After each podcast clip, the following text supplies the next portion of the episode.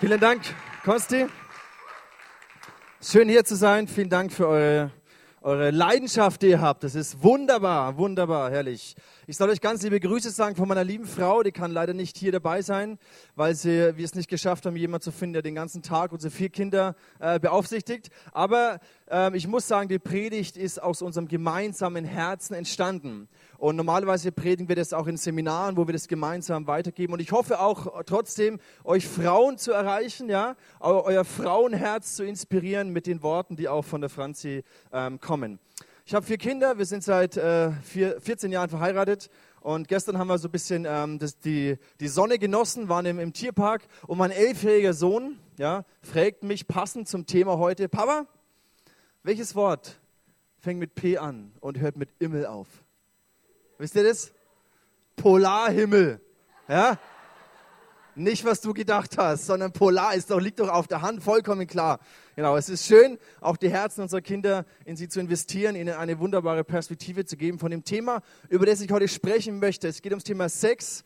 Äh, Konzi hat mich eingeladen und äh, der Grund, warum ich so gerne über das Thema spreche, ist, weil einfach die praktische Vorbereitung so schön ist. Und äh, deswegen genieße ich das, ähm, euch heute ein paar Gedanken mitzugeben. Und ich bin mir bewusst, Sex ist ein sehr, sehr intimes und persönliches Thema, so ein Schlafzimmerthema in Anführungszeichen. Und ähm, ich lasse nicht jeden einfach in mein Schlafzimmer reinkommen. Und sobald es ums Thema Sex geht, können auch alle möglichen ähm, ja, Mauern hochgehen, Schutzmechanismen hochgehen. Je nachdem, wie du geprägt bist. Wir alle haben eine Brille, durch die wir das Thema Sexualität betrachten durch die wir das Thema Gott und Sexualität betrachten. Vielleicht bist du erst ganz am Anfang in einer Reise mit Gott, bist gerade erst dabei, den Glauben an Gott zu entdecken oder hast noch viele Fragen, viele, viele so ein bisschen Klischees auch, so nach dem Motto, okay, Gott ist der ultimative Spaßverderber und Christen sind sowieso Brüder und Sex und Gott und Christen, das passt gar nicht zusammen. Ich möchte dich ermutigen, heute deine Brille etwas abzunehmen Vielleicht kommst du auch aus einer Geschichte, wo du schon länger mit Gott unterwegs bist, aber dieses Thema wurde dir immer komisch vermittelt. Und alles, was dir hängen geblieben ist, ist, die Bibel sagt, du sollst nicht, du darfst nicht und du musst aber. Gerade im Bereich Sexualität kann es uns sehr stark prägen und ein komplett falsches Bild geben von dem, was sich Gott gedacht hat.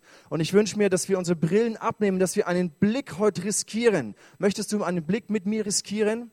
Einen Blick in das Herz Gottes hinein, einen Blick hinein in das, was hat Gott sich gedacht, die Idee von Gott im Bereich von Sexualität. Und ich möchte dich einladen, mit mir zu beten, weil ich weiß, dass es letztendlich darum geht, dass wir das Herz Gottes begegnen, also dem Herzen Gottes begegnen. Okay? Seid ihr dabei? Sehr schön. Jesus, ich danke dir für diese Zeit hier. Ich danke dir, dass wir in dieser Stadt eine große Leidenschaft haben für dich, Jesus, und dass wir dich anbeten dürfen. Ich danke dir, dass es gut ist, hier zu sein. Und ich bete, Jesus, dass bei diesem Thema, dass du in unser Herz sprichst, dass du unsere Augen öffnest, wir unsere Brillen abnehmen, unsere Vergangenheit, unsere Prägungen, unsere Erfahrungen auf die Seite legen können, um den Blick zu gewinnen, um den Blick zu riskieren in dein Herz hinein. Und ich bitte dich, sprich zu uns. Gib uns diese Sicht aus deinem Herzen. Amen.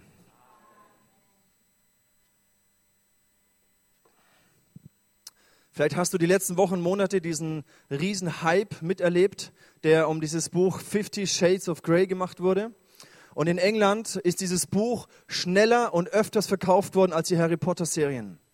Das heißt, die Leute haben sich das, haben das sich reingezogen. Und jetzt ist der Film rausgekommen. Ich habe ihn nicht gesehen und habe das Buch nicht gelesen, aber ich habe Artikel darüber gelesen und fand es sehr interessant.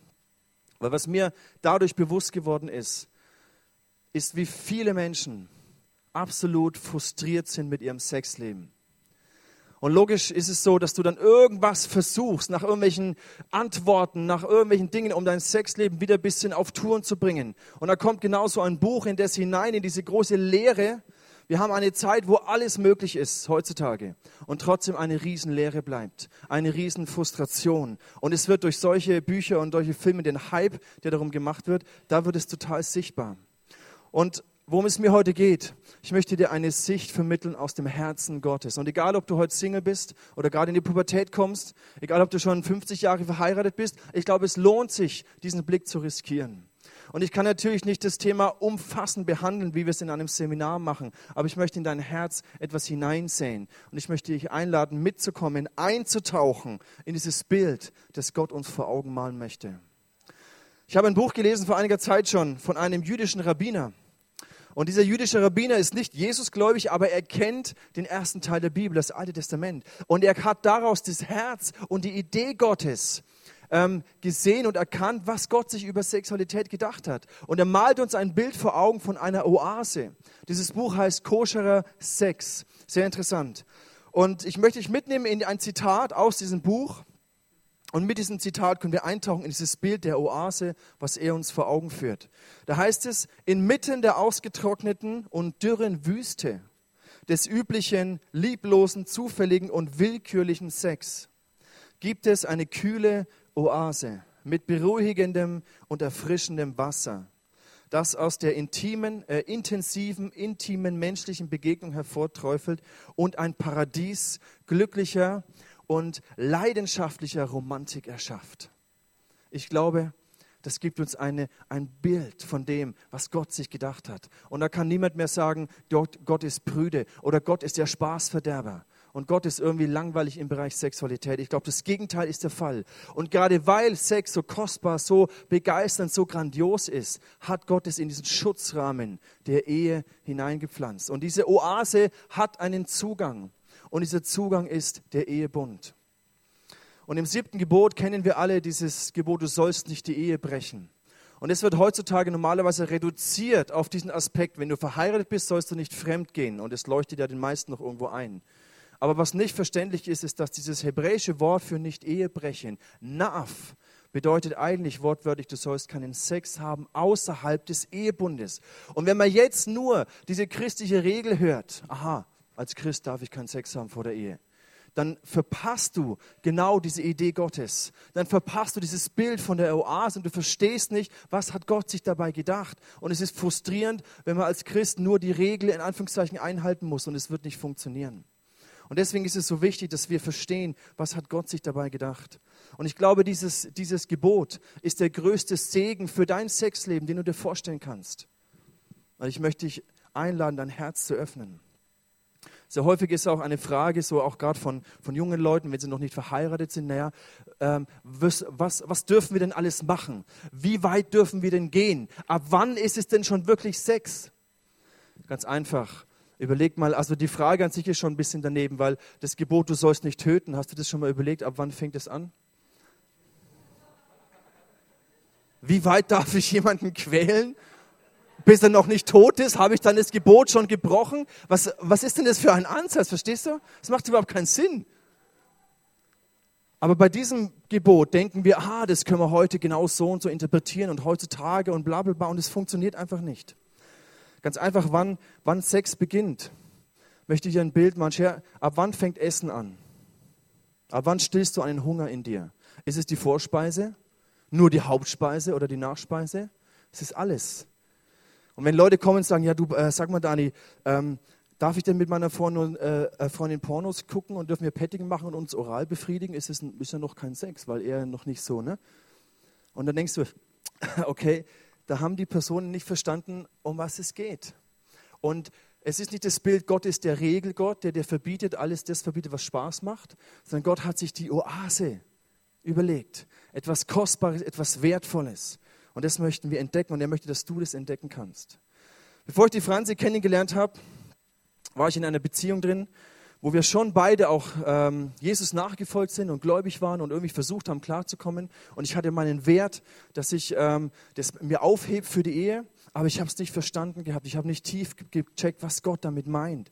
Und dementsprechend haben wir so ein bisschen unsere Grenzen immer ein bisschen weiter ausgeweitet und sind immer mehr Kompromisse eingegangen und haben zwar nicht einen Lebensstil der Sexualität praktiziert, aber es ist trotzdem passiert und irgendwo wollten wir es ja eigentlich auch.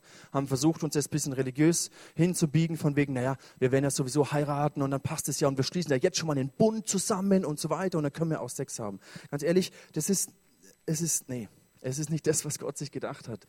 Und diese Beziehung ist dann recht brutal und dramatisch auseinandergegangen. Und mein Herz war zerbrochen, meine Männlichkeit war verletzt, mein Vertrauen in, in, in Frauen war, war kaputt. Ich war total innerlich zerstört. Und egal, was deine Geschichte ist, was du erlebt hast an Prägungen, an Erfahrungen, ob du betrogen wurdest oder was auch immer los war, ich bin hier auch, um dir zu sagen, Gott ist ein Gott der Hoffnung. Und Gott kann alles, was zerbrochen ist, wiederherstellen. Gott kann in deinem Herzen etwas Neues schaffen, etwas Neues kreieren. Er ist der Schöpfer Gott. Er kann deine Vergangenheit heilen. Das Evangelium, liebe Freunde, und das ist auch oft so eine komische Sichtweise, eine Angst vor Gesetzlichkeit bei diesem Thema. Ich kann euch sagen, das Evangelium ist nicht gesetzlich. Das Evangelium ist auch nicht gesetzlos. Das Evangelium ist der Weg zum Leben, zu dem, zu dieser Oase hin, zu dem, was Gott für dein Leben vorbereitet hat. Und ich wünsche mir, dass wir das umarmen, dass wir diese Gebote Gottes umarmen, weil wir die Idee Gottes dahinter verstehen. Das ist entscheidend. Wir sind überzeugt, dass diese Oase in diesem Ehebund erfahrbar ist. Und mit Ehebund meine ich nicht einfach nur das Trauversprechen oder die Unterschrift auf einem Trauschein, weil wir alle wissen, es gibt so und so viele Ehen, die haben kein blühendes Sexleben. Es gibt so und so viele Ehen, die scheitern trotzdem. Warum ist es so? Auch so viele christliche Ehen. Ich glaube, ein Geheimnis, und ich möchte euch, möchte euch einen Schlüssel weitergeben, ganz am Anfang. Ein Geheimnis, dass unsere Ehen kraftvoll sind und erfolgreich in Anführungszeichen sind, steht im Hebräer 9. Da heißt es im Vers 17, denn ein Testament tritt erst in Kraft mit dem Tod. Es ist noch nicht in Kraft, solange der noch lebt, der es gemacht hat. Testament ist ja genau das gleiche Wort wie Bund. Und wenn wir dieses Prinzip verstehen, wenn ich ein Testament mache, weil ich irgendwann sterben werde, ab dem Moment, wo ich sterbe, das ist ja uns allen klar, tritt dieses Testament in Kraft. Was hat es jetzt mit dem Ehebund zu tun? Genau das gleiche Prinzip gilt für unsere Ehe und für unsere Sexualität. Ab dem Moment, wo ich dieses Commitment, dieses Versprechen eingegangen bin, diesen Bund geschlossen habe und dann aber auch lebe, das heißt, ich mein Ego, mein Ich, meine Wünsche, Vorstellungen, all das zurückstelle und sterben lasse, um den anderen zu dienen. Ab da beginnt der Ehebund und die Sexualität ihre ganze Kraft zu entfalten. Und das ist entscheidend. Und dort, wo zwei Menschen als Egos weiterleben und versuchen, irgendwie ihr, so WG-Style ihr eigenes Leben halt gemeinsam in einer Ehe weiterzuführen, wird es nicht funktionieren. Die Ehe, der Bund ist kraftlos. Und dieser Bund hält nicht stand den Verführungen und Sünden des Alltags, dem Stress und all den Sorgen des Alltags. Ähm, daran scheitern viele Ehen, weil sie nicht in Kraft sind, weil sie kraftlos sind. Und das ist ein wichtiger Schlüssel, den wir erkennen müssen. Und häufig wird auch gesagt, naja, die biblischen Vorstellungen von Ehe und Sexualität sind heutzutage ja komplett veraltet. Und ich muss sagen, ja, es ist schwer heutzutage den richtigen Blick zu bekommen, weil jeder dir seine Brille draufdrückt. Ja? Die Gesellschaft, deine Eltern, was auch immer, vielleicht sogar eine Kirche kann dir irgendeinen Stempel draufdrücken. Und es ist nicht einfach, einen unverzerrten, unverzerrten Blick zu sehen. Aber ich glaube, dass wir nicht aus einer Angst vor Gesetzlichkeit oder Gesetzlosigkeit an das Thema rangehen, sondern dass wir verstehen, Gott meint es gut. Und was sich Gott überlegt hat, ist gut. Der Vater des Lichts, der, er hat nur Gutes geschaffen und das wollen wir entdecken. Das wollen wir entdecken. Und ich verstehe auch, dass häufig eine skeptische Haltung in Bezug auf Ehe da ist. Viele junge Leute wollen gar nicht mehr heiraten, weil die Vorbilder, die sie sehen, die sind frustrierend. Wenn ich sehe, okay, meine Eltern, naja, nee, das will ich auf keinen Fall. Und um mich herum sehe ich nur frustrierte Ehen. Und dann gibt es die Option, entweder du bist irgendwie ähm, Single und bleibst einsam oder du bist verheiratet und gelangweilt. Und ich glaube, keins davon ist die Idee von Gott. Ich glaube, dass Ehen aufblühen können in diesem Schutzrahmen, in dieser Oase. Und darum geht es, dass wir eine Perspektive bekommen. Und was eben nicht funktioniert, ist, wenn wir nur die Regel hören, aber nicht verstehen, was das Herz Gottes ist.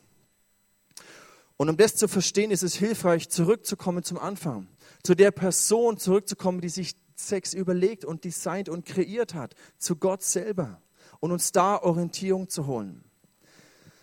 Ich weiß nicht, wer von euch die Präsentation gesehen hat, wo Steve Jobs zum allerersten Mal das iPhone präsentiert hat, 2007. Die Menge hat gejubelt, sie haben applaudiert, sie haben gerufen, sie waren begeistert, fasziniert von dieser Idee, von dieser Kreativität, was ein Handy, ein Telefon sein kann. Und es macht Sinn, wenn man das ganze Potenzial eines iPhones oder iPads oder was auch immer du hast, ähm, nutzen möchte, dass man überlegt, aha, was hat sich die Person, die das kreiert hat, dabei gedacht.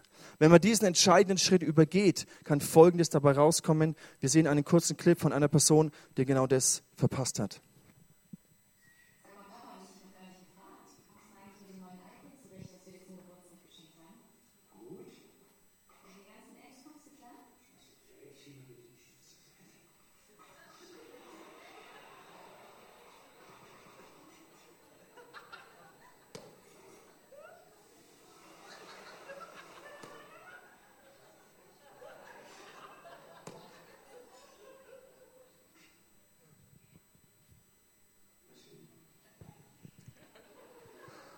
Was denn?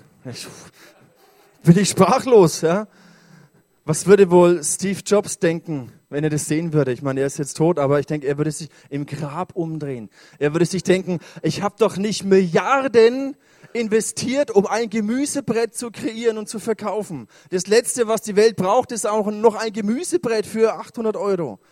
Das war nicht die Idee von Steve Jobs. Und ähm, ich glaube, Gott geht es manchmal ganz genauso, wenn er sieht, was wir aus dem machen und wie wir damit umgehen, was er sich für Sexualität, was er uns geschenkt hat damit, mit diesem Geschenk der Sexualität. Und er steht manchmal neben und denkt sich, Mensch Leute, ich habe mir das anders gedacht. Nee, das macht keinen Sinn. Und man kann schon Gurken drauf schneiden. Aber das ist nicht die Idee dahinter. Ich glaube, das ist klar. Und ähm,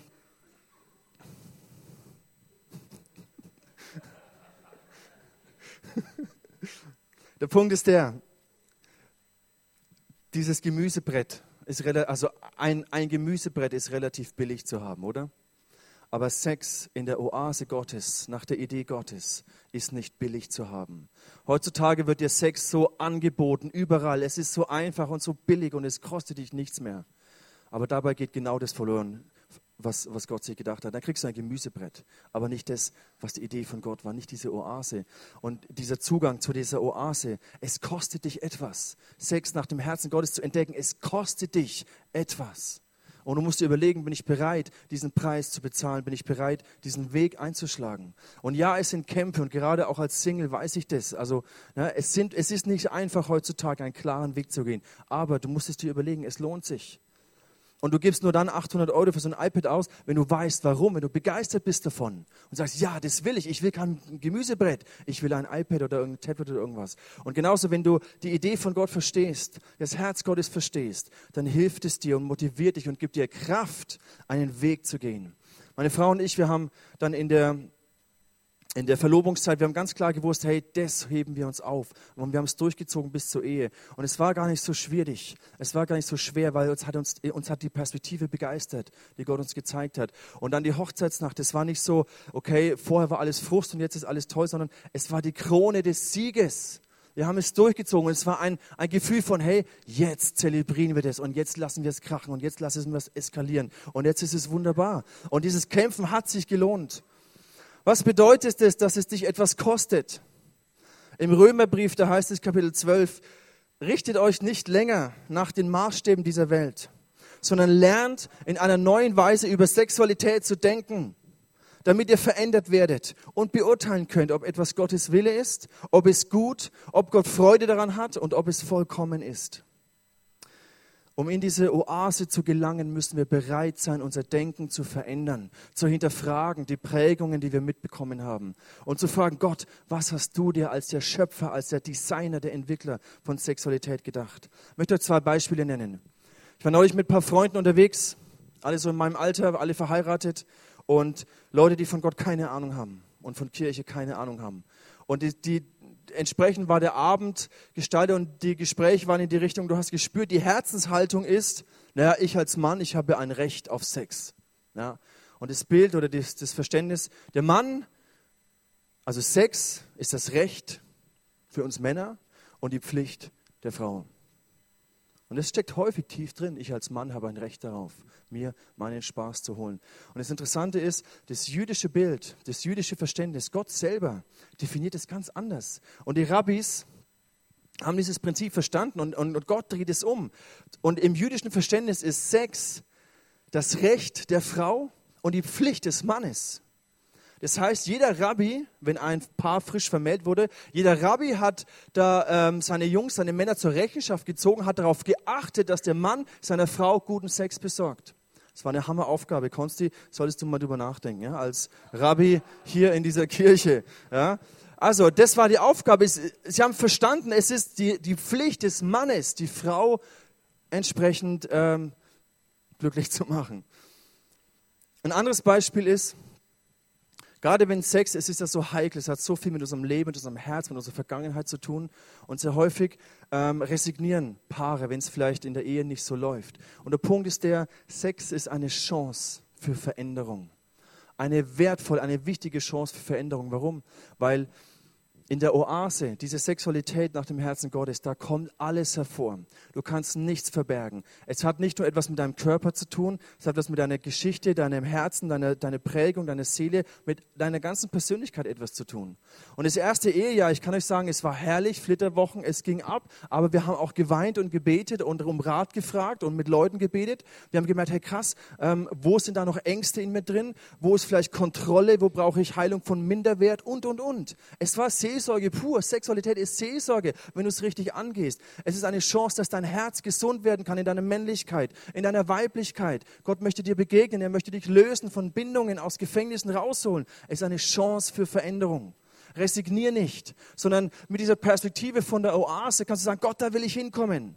Und der Weg ist vielleicht nicht immer einfach und nicht immer auf Anhieb, zack, läuft alles wunderbar. Aber es lohnt sich, diesen Weg zu verfolgen und diesen Weg konsequent zu gehen. Und ich möchte dir Mut machen, Mach es, gib Gas. Drei Perspektiven von dieser Oase. Vielleicht kannst du dir nicht direkt immer was vorstellen. Diese Oase, Sexualität in der Oase. Das erste ist, in der Oase ist Sex exklusiv. Exklusiv, was heißt das? Exklusiv heißt, das gibst du nicht einfach her. Es ist etwas Besonderes, etwas Ausschließliches, was du ausschließlich mit deinem Partner, den du erwählt hast, zelebrierst und feierst. Im Epheser heißt es Kapitel 5, erinnert euch an das Wort. Ein Mann verlässt seine Eltern und verbindet sich so eng mit seiner Frau. Nicht mit einer Frau, mit seiner Frau, die er erwählt hat, mit der er den Bund geschlossen hat. Und dass sie beide eins seien mit Leib und Seele. Warum ist Exklusivität wichtig? Weil Exklusivität ist die Voraussetzung für Intimität. Und Intimität ist die Voraussetzung für herrlichen Sex. Nicht nur für einen körperlichen Spaßmoment, sondern für herrlichen Sex in dieser Oase. Intimität ist dieses tiefe Vertrauen zwischen zwei Menschen, dieser sichere Rahmen, dieses absolute Ich halte nichts zurück. Ich gebe meinen Körper, meine Seele, mein Herz, meine Persönlichkeit, alles gebe ich hin. Und dann wird Sex spannend und, und genial in dieser, in dieser Vertrautheit, in dieser Intimität. Es gibt ein interessantes amerikanisches Buch, es heißt Hooked und es äh, zeigt auf, was im Gehirn funktioniert, welche, welche Verknüpfungen da ge, gesponnen werden. Sehr interessant. Und es zeigt auf, wie stark sich unsere sexuellen Erfahrungen einprägen. Und gerade auch die allererste sexuelle Erfahrung. Da gibt es dieses äh, Hormon Oxytocin dieses Bindungshormon und das wird ausgeschüttet und hilft uns, dass wir eine Bindung aufbauen zu dieser Person. Zum Beispiel dieses gleiche Hormon wird ausgeschüttet, wenn eine Mutter ihr Kind stillt. Da ist die Nähe, diese Vertrautheit, da wird dieses Hormon ausgeschüttet und da entsteht eine tiefe, gesunde Bindung. Und das Gleiche passiert auch während dem Sexualakt. Der Punkt ist der, wissenschaftlich ist es vollkommen klar erwiesen, dass da, wo Intimität verloren geht, durch wechselnde Partner oder unsichere Umstände, durch mangelndes Vertrauen, dass diese Fähigkeit rein anatomisch, Oxytocin auszuscheiden, reduziert wird. Und dann ist der Sex eben reduziert auf einen körperlichen Spaßakt, auf ein, auf ein Gemüsebrett. Mehr ist es nicht mehr. Und es ist nicht die Idee, die Gott sich gedacht hat. Ich habe einen interessanten Artikel gelesen in, auf der Zeitschrift Die Welt über Neuroforschung, die ganzen Gehirnforscher, die, die bestätigen all das Gleiche, das, was hier schon drinsteht vor 2000 Jahren. Die Wissenschaftler, die modernsten Neurologen bestätigen genau das. Da heißt es hier, dass es beim Sex zu tiefen Augenblicken der Begegnung kommt, welche die neuralen Verbindungen im Gehirn beeinflussen, die in Situationen dieser Art besonders formbar und veränderbar sind. Da passiert etwas, was wir nicht begreifen können, aber da entstehen Verknüpfungen, die wichtig sind. Wenn zwei Menschen ähnliche Zustände erleben, die ihnen gut tun und die sie immer wieder gemeinsam praktizieren, dann passen sich ihre Hirnstrukturen aneinander an. Das ist hervorragend, gell? was Gott sich da gedacht hat. Diese besonderen Zustände des Dopamins, des Glücks und der Ruhe werden immer mit dem anderen Menschen in Verbindung gebracht. Das schafft eine langfristige Verbindung miteinander. Die Kunst in der Sexualität besteht also darin, nicht immer nur wieder den Kick und den Reiz des Neuen zu suchen, sondern in sich selbst und mit dem Partner Neues zu entdecken. Damit dies gelingt, braucht man Vertrauen und zum anderen und Mut zu sein und Mut zu sich selbst. Interessant, Vertrauen zum anderen und Mut zu sich selbst. Die Sexualität als Neuroplastizitätstraining ist somit eine Schule für das Leben. Wisst ihr, Gott hat sich so etwas Wunderbares gedacht. Und die Idee ist nicht, dass wir uns mit weniger zufrieden geben. Und der Teufel versucht uns da zu verarschen und zu, und zu belügen. Aber das, was Gott sich gedacht hat, ist wunderbar. Und das ist das Bild von dieser Oase. Und Sex ist exklusiv. Das bedeutet auch für uns Männer, Häufig ist diese Lüge, unsere Gesellschaft sagt uns, damit du, der, der Schlüssel für hervorragenden Sex ist Lust. Und die Folge ist, je mehr Lustfantasien du dir reinziehst und Pornografie du konsumierst, desto besser und interessanter und spannender wird dein Sexleben sein. Und das, liebe Freunde, ist eine absolute Verarschung. Das ist eine absolute Lüge, die dich betrügt, die dich täuscht und die etwas in dir abtötet. Das Gegenteil ist der Fall. Je mehr du dir diese Lustfantasien reinziehst und je mehr lustgetrieben, pornografisch getrieben du bist, desto mehr, desto schlechter wird dein Sexleben, weil Sex ist dann nicht mehr exklusiv. Weil du hast lauter Bilder und Frauen und Männer und andere Sachen in deinem Kopf. Es ist nicht mehr exklusiv. Es ist kein geschützter Rahmen mehr.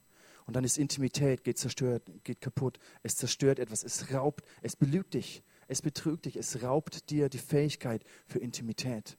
Und dies entscheidend für wunderbaren Sex.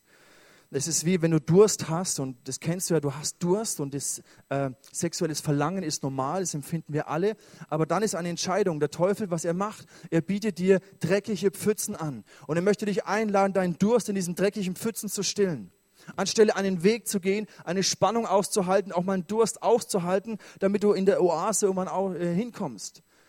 Und diese Pfützen, ich meine, das Bild ist so klar, Pfütze oder Oase, was will ich? Das macht dich krank. Da sind alle möglichen Krankheitserreger und so weiter drin. Und natürlich befriedigt es kurz deinen Durst. Und Pornografie oder irgendwas, es gibt dir einen kurzen Kick, aber es macht dich gleichzeitig leer, es macht dich krank, es tötet etwas ab in dir, eine Fähigkeit für Intimität und Sexualität nach dem Herzen Gottes zu erleben. Deswegen ist es eine Täuschung, eine Verarschung. Meine Fresse.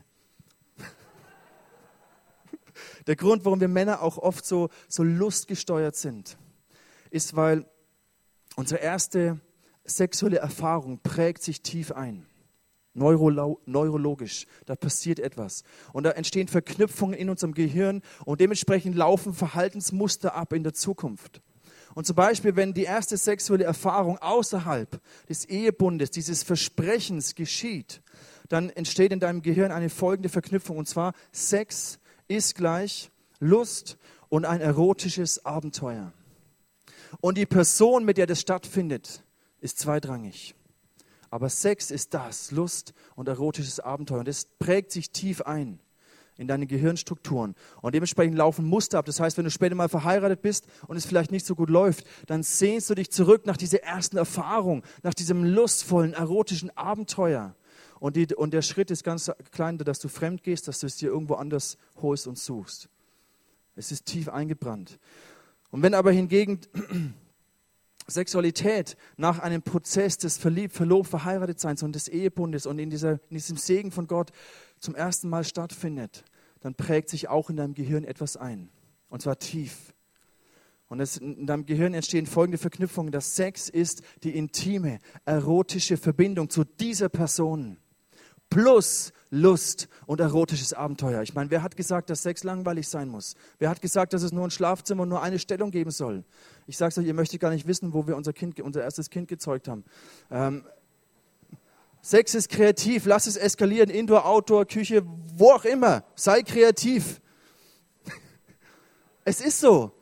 Und wenn diese Verbindung da ist, Sex ist eine intime, erotische Verbindung mit dieser Person, wenn das eingebrannt ist in dein Hirn, und dann die Lust und das Abenteuer dazukommt, entdeckst du etwas, was Gott sich gedacht hat. Und das ist der Punkt. Jetzt denkst du dir vielleicht, ja gut, ich habe alles erlebt, aber nur das nicht. Auch hier gibt es Hoffnung. Die Kraft Gottes, die Kraft des Heiligen Geistes kann auch deine neuralen Strukturen verändern.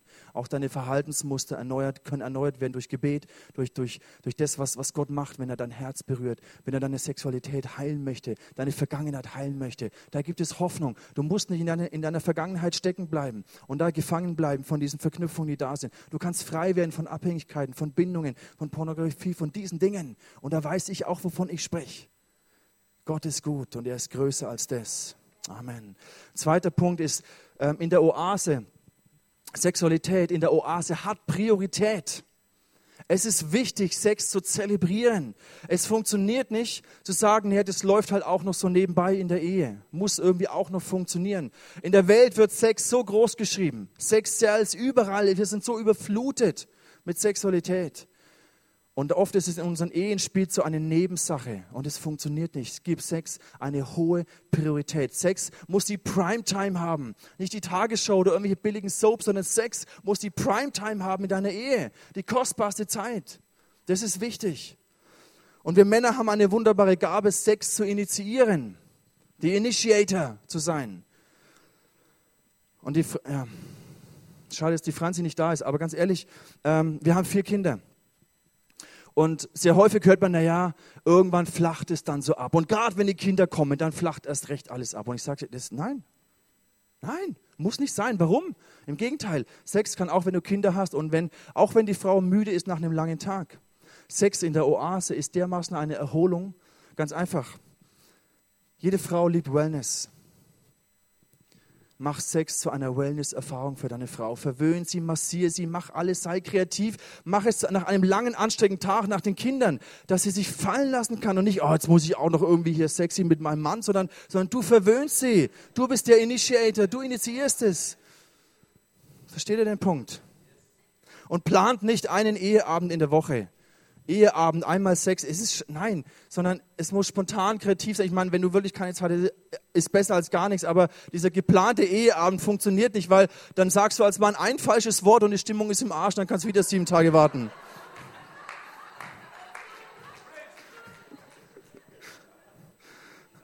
Und noch so ein, so ein Gratis-Tipp dazu. Die Frauen haben, haben einen gewissen Rhythmus. Und es gibt Tage in dem Rhythmus, die darfst du nicht verpassen die sind grandios, ja. Da bist du selber schuld, wenn du abends mit deinen Jungs Zigarre rauchen gehst, ja. Da musst du zu Hause sein, mit deiner Frau Zeit verbringen, weil das, ist gigantisch, genau. Einfach gib, gib Sex Priorität, weil dann, wenn Sex exklusiv ist, deine Frau sich geborgen und sicher fühlt, nicht irgendwie benutzt oder so, sondern wenn es exklusiv ist, wenn es Priorität hat, dann funktioniert auch der Quickie auf dem Küchentisch, ich sag's euch. Zwar nicht gleich, wenn du Gäste hast im Wohnzimmer, die warten, ja, aber, aber dann funktioniert auch das und ist auch für die Frau geil, ja. Aber es muss eben ein Gesamtpaket sein. Amen dazu.